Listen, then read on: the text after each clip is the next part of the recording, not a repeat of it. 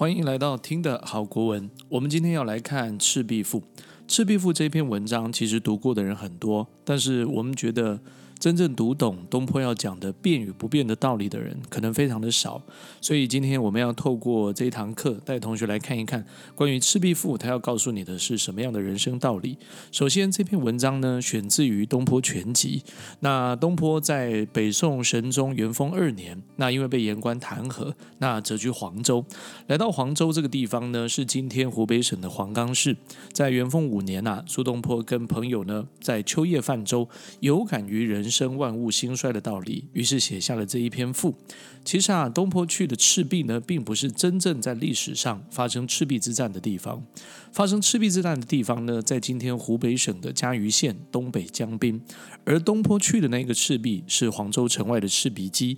所以今天我们可以看到赤壁居然有2个了，一个叫文赤壁，一个叫武赤壁。文赤壁就是文人去的那个赤壁，东坡去的赤壁。武赤壁呢，就是历史上真正发生赤壁之战的地方。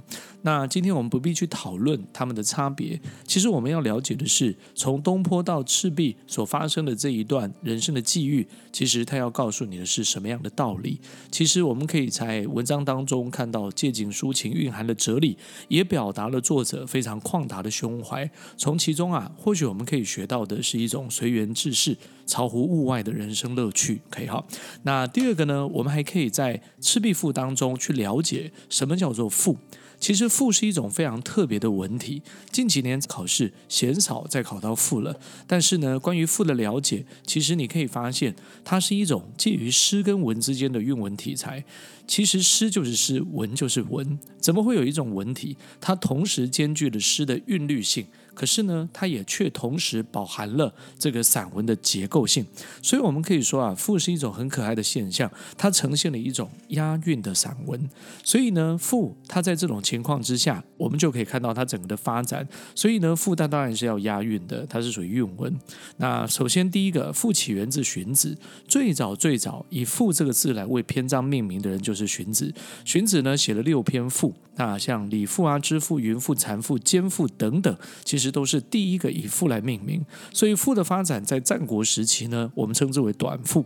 在这个年代，结构篇幅相对的短小，那篇章短小，内容呢也不会太多。来到两汉时期，是赋的发展来到第1个黄金的阶段。这个时期的赋它的结构篇幅相对的大，而且呢辞藻相当的华丽，笔势夸张，而且非常的华美。我们从其中可以发现，这个年代是赋的发展来到黄金的阶段，所以有人叫它大赋，有人叫它古赋。我们同学所认识写赋表现最棒的人，大概都在这个年代。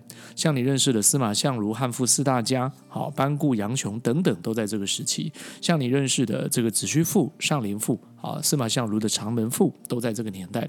赋的发展呢，来到下一个阶段，来到魏晋南北朝。我们大家都知道，南北朝流行一种形式相对华丽，特别讲究辞藻，特别强调韵律，特别强调它的文辞典故的堆砌，那当然呢就显得内容就相对的空洞。这种文体我们称之为骈文。所以南北朝的人用写骈文的方式来写赋，形成了骈文赋。所以骈赋呢也可以叫排赋。第3呢，赋的发展来到唐代，因应科举考试，以赋来命题。所以在这个时期的赋是拿来考试的应考文章。那既然是拿来考试的应考文章，在这个时期的赋其实就没有什么表现，只能用4个字形容，叫做乏善可陈。所以在这个年代的赋呢，并没有什么表现很棒的作品。赋的发展来到下一个黄金的阶段，就要来到了宋代。宋朝呢受到古文运动的影响，而且呢理学相当的兴盛，所以宋朝人习惯用写散文的方式来创作，用写散文的方式来写诗，就形成了宋诗；用写散文的方式来写赋，形成了散文赋，简称为文赋。来到明清时期八股文科举考试，所以呢它也是一种应考的文体，特别将对仗等等结构融入了八股句法之中，所以它也是一种应考的文体，我们称之为古赋。所以我们在这个大的段落呢，听到的就是赋从两汉时期从战国时期的短赋到两汉时期的古赋。到南北朝的骈赋，到宋代到唐代的律赋，到宋代的散文赋，到明清时期的古赋。所以呢，不同的时期发展不同的特色，那表现最杰出的就是在两汉时期以及宋代的散文赋。所以我们常看到考题有这样的叙述，你认为可不可以选？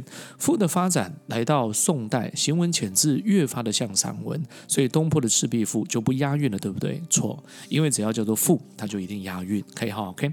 好，第二个，那你要认识东坡。其实东坡是我们从国中开始就非常熟悉的历史人物。苏东坡苏轼字子瞻，号东坡居士，他是今天四川的眉山市人。那生年66岁。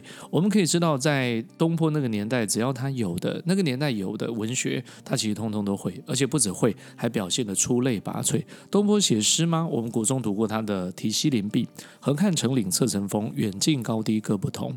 不识庐山真面目，只缘身在此山中。”对吧？我们也读过东坡的散文，对不对？那我们今天又来看到东坡的赋，所以其实呢，他琴棋诗画样样俱佳哈。那他的书法也表现得很棒。我们讲到北宋四大家苏黄米蔡，就表示说东坡啊，他的书法也受人肯定。那其实东坡呢，一生当中呢，陷入了非常严重的党争。我们都知道宋代呢有严重的新旧党争。那王安石呢是新党，他是改革派；东坡呢，这个司马光是旧党，那是守旧派。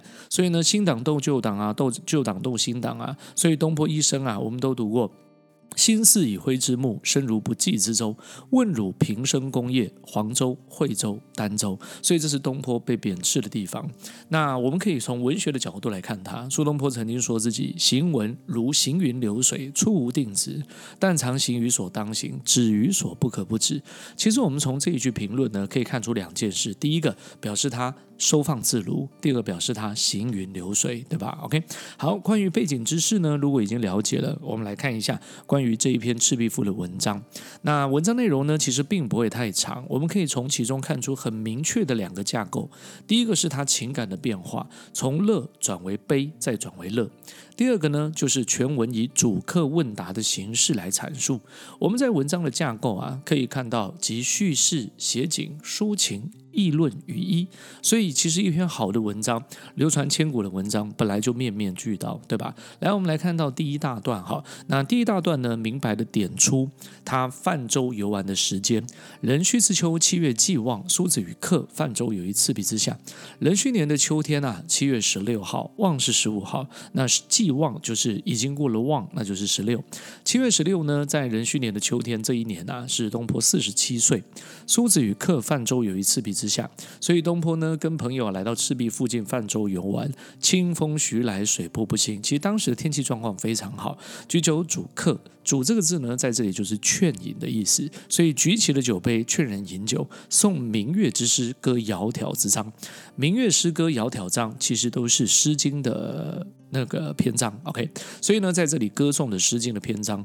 文人雅士呢，在这里欣赏风景啊，在这里饮酒作乐啊，诗赋词曲啊。那么少焉，月出于东山之上，徘徊于斗牛之间。过了一会儿啊，那么月亮呢从东山出来了。那其实呢，月出于东山之上，徘徊于斗牛之间。那个徘徊，月亮当然不会徘徊，其实是移动，所以缓慢的在这个星斗之间移动。南斗星跟牵牛星，其实它泛指星斗。白鹭横江，水光接天，所以此时呢，江面上泛起了一整片的雾气。那么横光接天，水光接天，众一苇之所如，凌万顷之茫然。这个众是重点字，众是动词，叫做任凭。所以任凭着这一条小船，所以那个苇呢是借代，非常夸张的借代法，借代为小船。那么这个众一苇之所如，任凭的这一条小船随意的飘散。那凌万顷之茫然，浩浩乎如凭虚御风，不知其所止。那个逢这个字可以在下面加个心字边，其实是凭，虚就是天空，好像着呢凭空着驾着风，好像在空中驾着风，在天空当中乘风遨游。而不知其所止，飘飘乎如遗世独立，羽化而登仙。这种飘飘然的感觉啊，就好像远离尘世，好像插上了一双翅膀，飞到天上做神仙了。所以羽化登仙这样的叙述呢，当然就有道家的色彩，对不对？那这么样的快乐，所以第一大段呢，其实用一个字形容，就是乐。对不对？所以呢，我们从这里看到的就是这个秋江夜景之美，令人陶然忘我啊。那到了第二大段呢，突然间有一个重要的转折了。于是举酒乐圣，乐圣就是圣乐，扣弦而歌之曰。那扣弦，扣是拍打，拍打的传弦歌唱。桂棹兮兰桨，及空明兮溯流光。渺渺兮予怀，望美人兮天一方。桂木做的船桨，兰木做的船桨，棹是船桨的意思，及空明兮溯流光。那我们拿着船桨呢，好像拍打的空明。什么叫空明呢？水中月。那溯这个字很特别，三点水再加一个赤，所以呢，排斥着水前进，叫做溯。所以溯呢，就等于溯溪的溯，那叫逆流而上。所以我们在这里呢，溯溪而上，渺渺兮予怀，望美人兮天一方啊。那么这样子悠远的样子呢，仿佛望着天边的美人。有人说那个美人可以代表君王，可不可以？很多版本这样解释，当然可以。那也可能真的代表是某一个美人，或者也可能是东坡正在想着的某一个目标。OK， 突然间，客有吹洞箫者，以歌而和之。突然间有一个吹箫客，这个朋友呢，和着箫。箫声，以歌而和之，其声呜呜然。其实我们听到呜呜然就知道箫声很难听。OK， 所以呢，它的声音啊，如怨如慕，如泣如诉，余音袅袅，不绝如缕。舞幽壑之前郊，起孤舟之离妇。后面这些句子呢，你要特别标记，它是一个以实拟虚的写法，它把抽象的声音用非常具体的方式来陈述。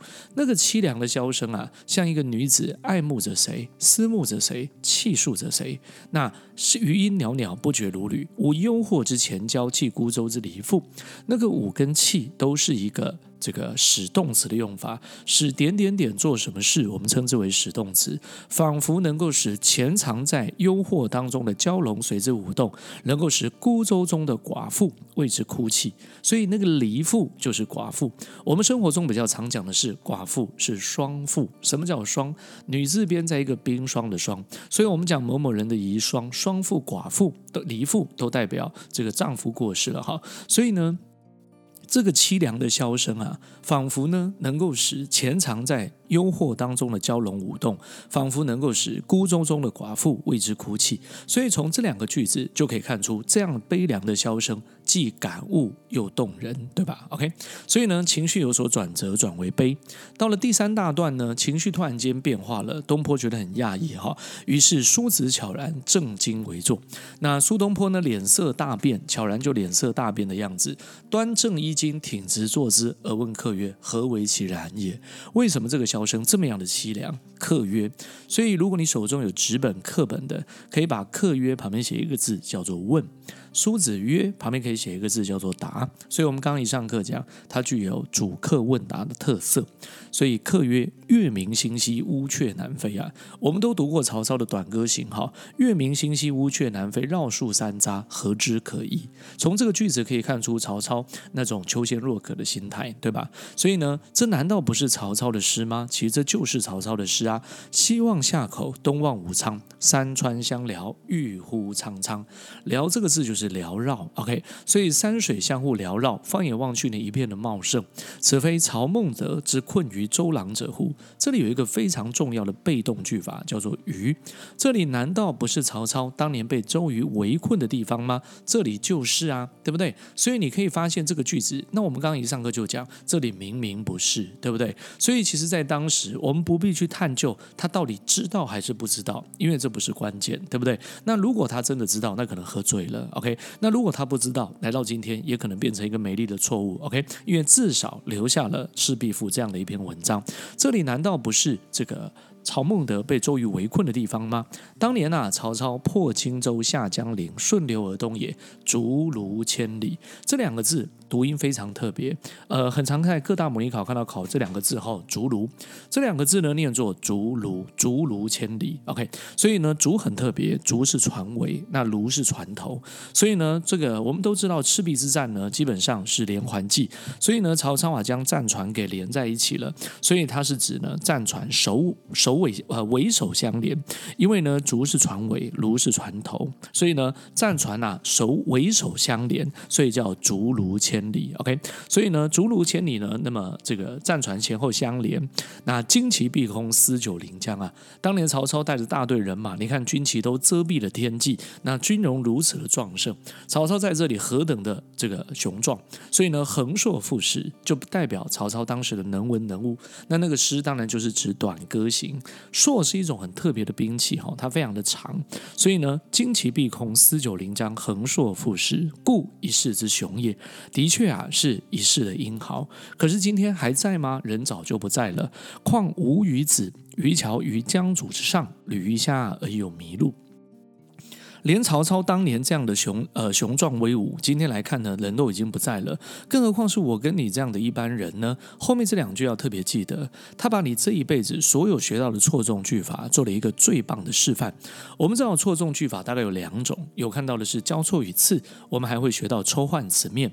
所以呢，与侣鱼虾而有麋鹿，渔樵于江渚之上，这两个语句呢，其实语句还原之后应该是鱼于江之上而侣鱼虾，樵于渚之上而有麋鹿，所以是在江面上捕鱼跟鱼虾为伴侣，在沙洲上砍柴，那么与麋鹿为伴侣，所以它是一个交错语次的用法之外，我们还会看到就是侣跟友基本上意义是相同的，所以它当然还是一个抽换词面 OK， 所以呢这两个语句相同，那还原一次再讲一遍哦，叫做鱼于江之上而侣鱼虾，樵于渚之上而有麋鹿，所以两句呢被东坡合在一起写了哈。驾一叶之扁舟啊，举庖雋以相逐。我们驾了这一个破烂的小船，那么在这里举起了酒壶，举起了酒杯，相互劝人饮酒哈。举庖雋以相逐，那个“逐”就是劝饮。那既蜉蝣于天地，渺沧海之一粟，这两句特别打一颗星。吹箫客的感慨是什么？是很多人都会想起的无奈，人生的短暂，人生的渺小。既蜉蝣于天地，我们人可能就像那蜉蝣生物一样，我们只是暂时寄住在这个世界，所以叫既蜉蝣于天地，渺沧海之一粟。那我们人的渺小呢，就像大海当中的一颗小米粒，哀吾生之须臾啊，羡长江之无穷。我无奈的是生命的短暂，我很羡慕啊，长江可以无穷无尽。那挟飞仙遨游，抱明月而长终。我多么想要的是能够揽抱着飞仙四处遨游，能够呢这个挟飞仙抱明月而长终，能够真正跟明月同存。那我知道这根本不可能嘛，所以知不可得乎骤得，只好呢托遗响于悲风。我知道这很难做到，那我只好呢寄托的我的悲哀在这个凄凉的箫声之中 OK， 所以那个吹箫客呢，他心发人生的两个大无奈。那东坡回答啦，请问一下东坡告诉他的是什么？他说啊，客意之浮，水与月乎？那个水跟月要特别标记，东坡透过水，透过月亮的比喻来告诉吹箫客看待人生真正的道理。所以客意之浮，水与月乎？逝者如斯而未尝往也。这一句旁边可以写一个字，叫做水。是盈虚者如彼而竹末消长也，这一句旁边可以写上月。他说啊，流逝的就像那个流水一样，其实它的本质从来不曾改变过。那个往呢，往是改变的意思，所以这叫逝者如斯而未尝往也，盈虚者如彼而竹末消长也。你看那月亮的阴晴圆缺盈虚，其实竹末消长也。那个竹呢是最终的意思，其实它的本质最终不曾任何改变。我们就现代的角度来看，可以知道月亮的阴晴圆缺基本上它只是它的我们看的角度的问题，对不对？所以他说啊，其实你从水跟月亮就可以来知道变跟不变 的差别。所以原来它可能代表的就是本质的差异，以及呢它外在形象的变动。所以呢这个盈虚者如彼而竹末消长也。那后面这两句请特别要标记了。盖将自其变者而观之，则天地增不能一瞬；自其不变者而观之啊，则物与我皆无近矣，又何羡乎？这两句要特别打一颗大星。这两句呢，它代表的其实就是我们对于整篇《赤壁赋》真正要了解的精神。如果这两句解不开，其实也几乎没有读懂《赤壁赋》了。OK， 所以我们来看一下“盖将自其变者而观之”。那个“盖”当然是一个发语词，没有意思。如果我们从变动的角度去看，那么则天地增不能一瞬，增这个字呢，在这里是竟然的意思。如果你从变动的角度来看，天地竟然没有一刻不再改变，因为它时时刻刻都在变动着。如果你从不变的角度来看，其实万物跟我呢都是无穷无尽的，有什么好羡慕的呢？我发现很多人对于《赤壁赋》的这一段解释，永远都只能够透过这个翻译来理解。其实我觉得这样就太小看东坡了哈。其实东坡要告诉你的是呢，我们人啊生在天地之间，其实变跟不变，关键是它的本体跟它的表现。所以如果呢你生在天地万物啊，动中其实会有不动的，不变中也会有变，变中也有不变。所以其实他要告诉你的是，我们人处在这个名利啊权位的这种争夺之中呢，我们在变动之中一定会有所悲凉，对不对？诶，我本来有的没有了，我觉得它变了，我本来没有的有了，我觉得它变了。那我们在变动的过程当中，心境就被影响了。所以其实啊，他要告诉你的是，关键是你内心的修养。如果你的内心很执着，很分别心来关照这个世界，则天地万物没有一刻不在变动的。那所以他才这样告诉你，自其变则观之，天地则不能以一瞬。如果你能够从不执着的角度，不起心执着，以没有分别心的角度来看待世界，则万物跟我都不分了。所以呢，它就没有一定的限定，那无限定它就无穷无尽了。所以你可以说东坡有变吗？东坡早就死了，他早就变了，他的肉体早就灰飞烟灭了。可是他不变啊，他为什么不变？他已经人不在这么久了，我们还在透过文章还在谈苏东坡。所以他死了吗？他真的死了，可是他是以另外一种形式活在我们的心中，对吧？所以呢，你从变跟不变的角度来看，它其实具有一种道家的色彩。 OK， 好，那这里没有问题哈，请再往后看。所以呢，且夫天地之间物各有所主，所以天地之间万物呢，其实都各有所主。很多东西不是我可以强求的，所以其实你听过“得之是我幸，不得是我命”，对吧？苟非吾之所有，所以一毫而莫取。苟是如果，如果本来就不是我应该拥有的，就算是一点点，哇，我也不愿意去拿它。所以呢，为江上之清风，与山间之明月，而得之为生，沐浴之而成色。所以东坡说啊，你从变跟不变的角度想要去争什么，其实通不是重点，只有一个才是无穷无尽的宝藏。什么东西呢？江上的清风跟山间之明月。我们在这里也看到另外一个错综句法了。你语句还原之后应该是为江上之清风而得之为生，与山间之明月沐浴之而成色。只有天地之间的美丽景象，才是造物者取之不尽、用之不竭给你的宝藏。原来这就是我跟你所能够共识的。那个共识其实就是共享。有的课本呢解释写成共识，其实也对，可以哈。那共识跟共识都对，就是共同享有。OK， 那东坡从这样的角度告诉崔萧客，你应该从这样的变跟不变的态度来关照万物。那其实呢，才能够超乎物外啊。所以其实原来变动的可能是它的不变的是它的本体，变动的只是它的表象。所以呢，其实你要守的就是你的那一颗心。所以呢，我们在圣经上有一句话叫做“你要保守你的心，因为一生的果效是由心发出的”。其实它的概念是很相近的。 OK， 所以呢，请看到第五大段，客喜而笑，洗盏更酌。那为什么笑了？因为看通了，想通了，对吧？那洗盏更酌，重新呢再摆设了酒宴，再重新更换了酒壶，再次饮酒作乐。所以肴核既尽，杯盘狼藉，狼藉就是乱，相与正介乎舟中，那个正介当作动词。 OK， 就相互呢躺在对方的身上呼呼睡去了，不知东方之既白，连天亮了都不知道。为什么心境突然间这样的开阔？原来人世间的改变，人世间的思考，其实也就在一念之间，对吧？ OK， 好，那我们在整个东坡的《赤壁赋》呢，你可以看到整个情绪的变化，由乐转悲，再转为乐，其中告诉你人生面对的道理，可以哈。 OK， 好，那这里就没有问题。最后呢，跟各位做一个小小的补充，我们在这个篇章当中看到一个很特别的写法，就是把抽象的箫声写得非常的漂亮，非常的具体。那我们在文学史上呢，古典文学大概有4篇写声音表现很棒的，不是要你去背哪4篇，是要你去赏析它，去欣赏它。所以我们在东坡的《赤壁赋》看到如怨如慕，如泣如诉，余音袅袅不绝如缕，无由或之前交，泣孤舟之离妇。这就是一个把抽象的声音写得很具体。那我们在高中课程还会读到明湖区听书，对不对？写王小玉说书啊，像这个像由奥莱峰呢来攀登扇子崖，对不对？越发翻越险，越险越奇，甚至陡然一落，极力逞其千回百转的精神，像一条飞蛇在黄山36峰间盘旋穿插。所以有没有发现，把抽象的声音写具体的意象来表达，这是明湖剧听书。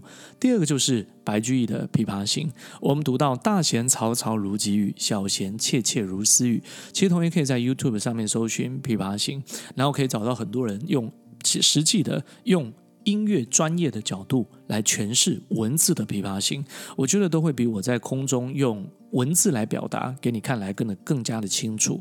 所以呢，大弦嘈嘈如急雨，小弦切切如私语，嘈嘈切切错杂谈，大珠小珠落玉盘，对不对？所以我们甚至读到呢，这个声音突然间出现叫铁骑突出刀相鸣，声音突然间休止了叫水泉冷涩弦凝绝，凝绝不通声暂歇，对不对？所以这个是《琵琶行》。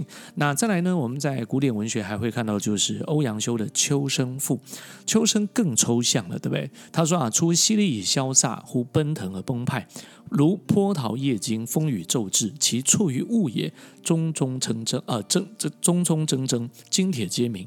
又如赴敌之兵啊，衔枚疾走，不闻号令，但闻人马之行声。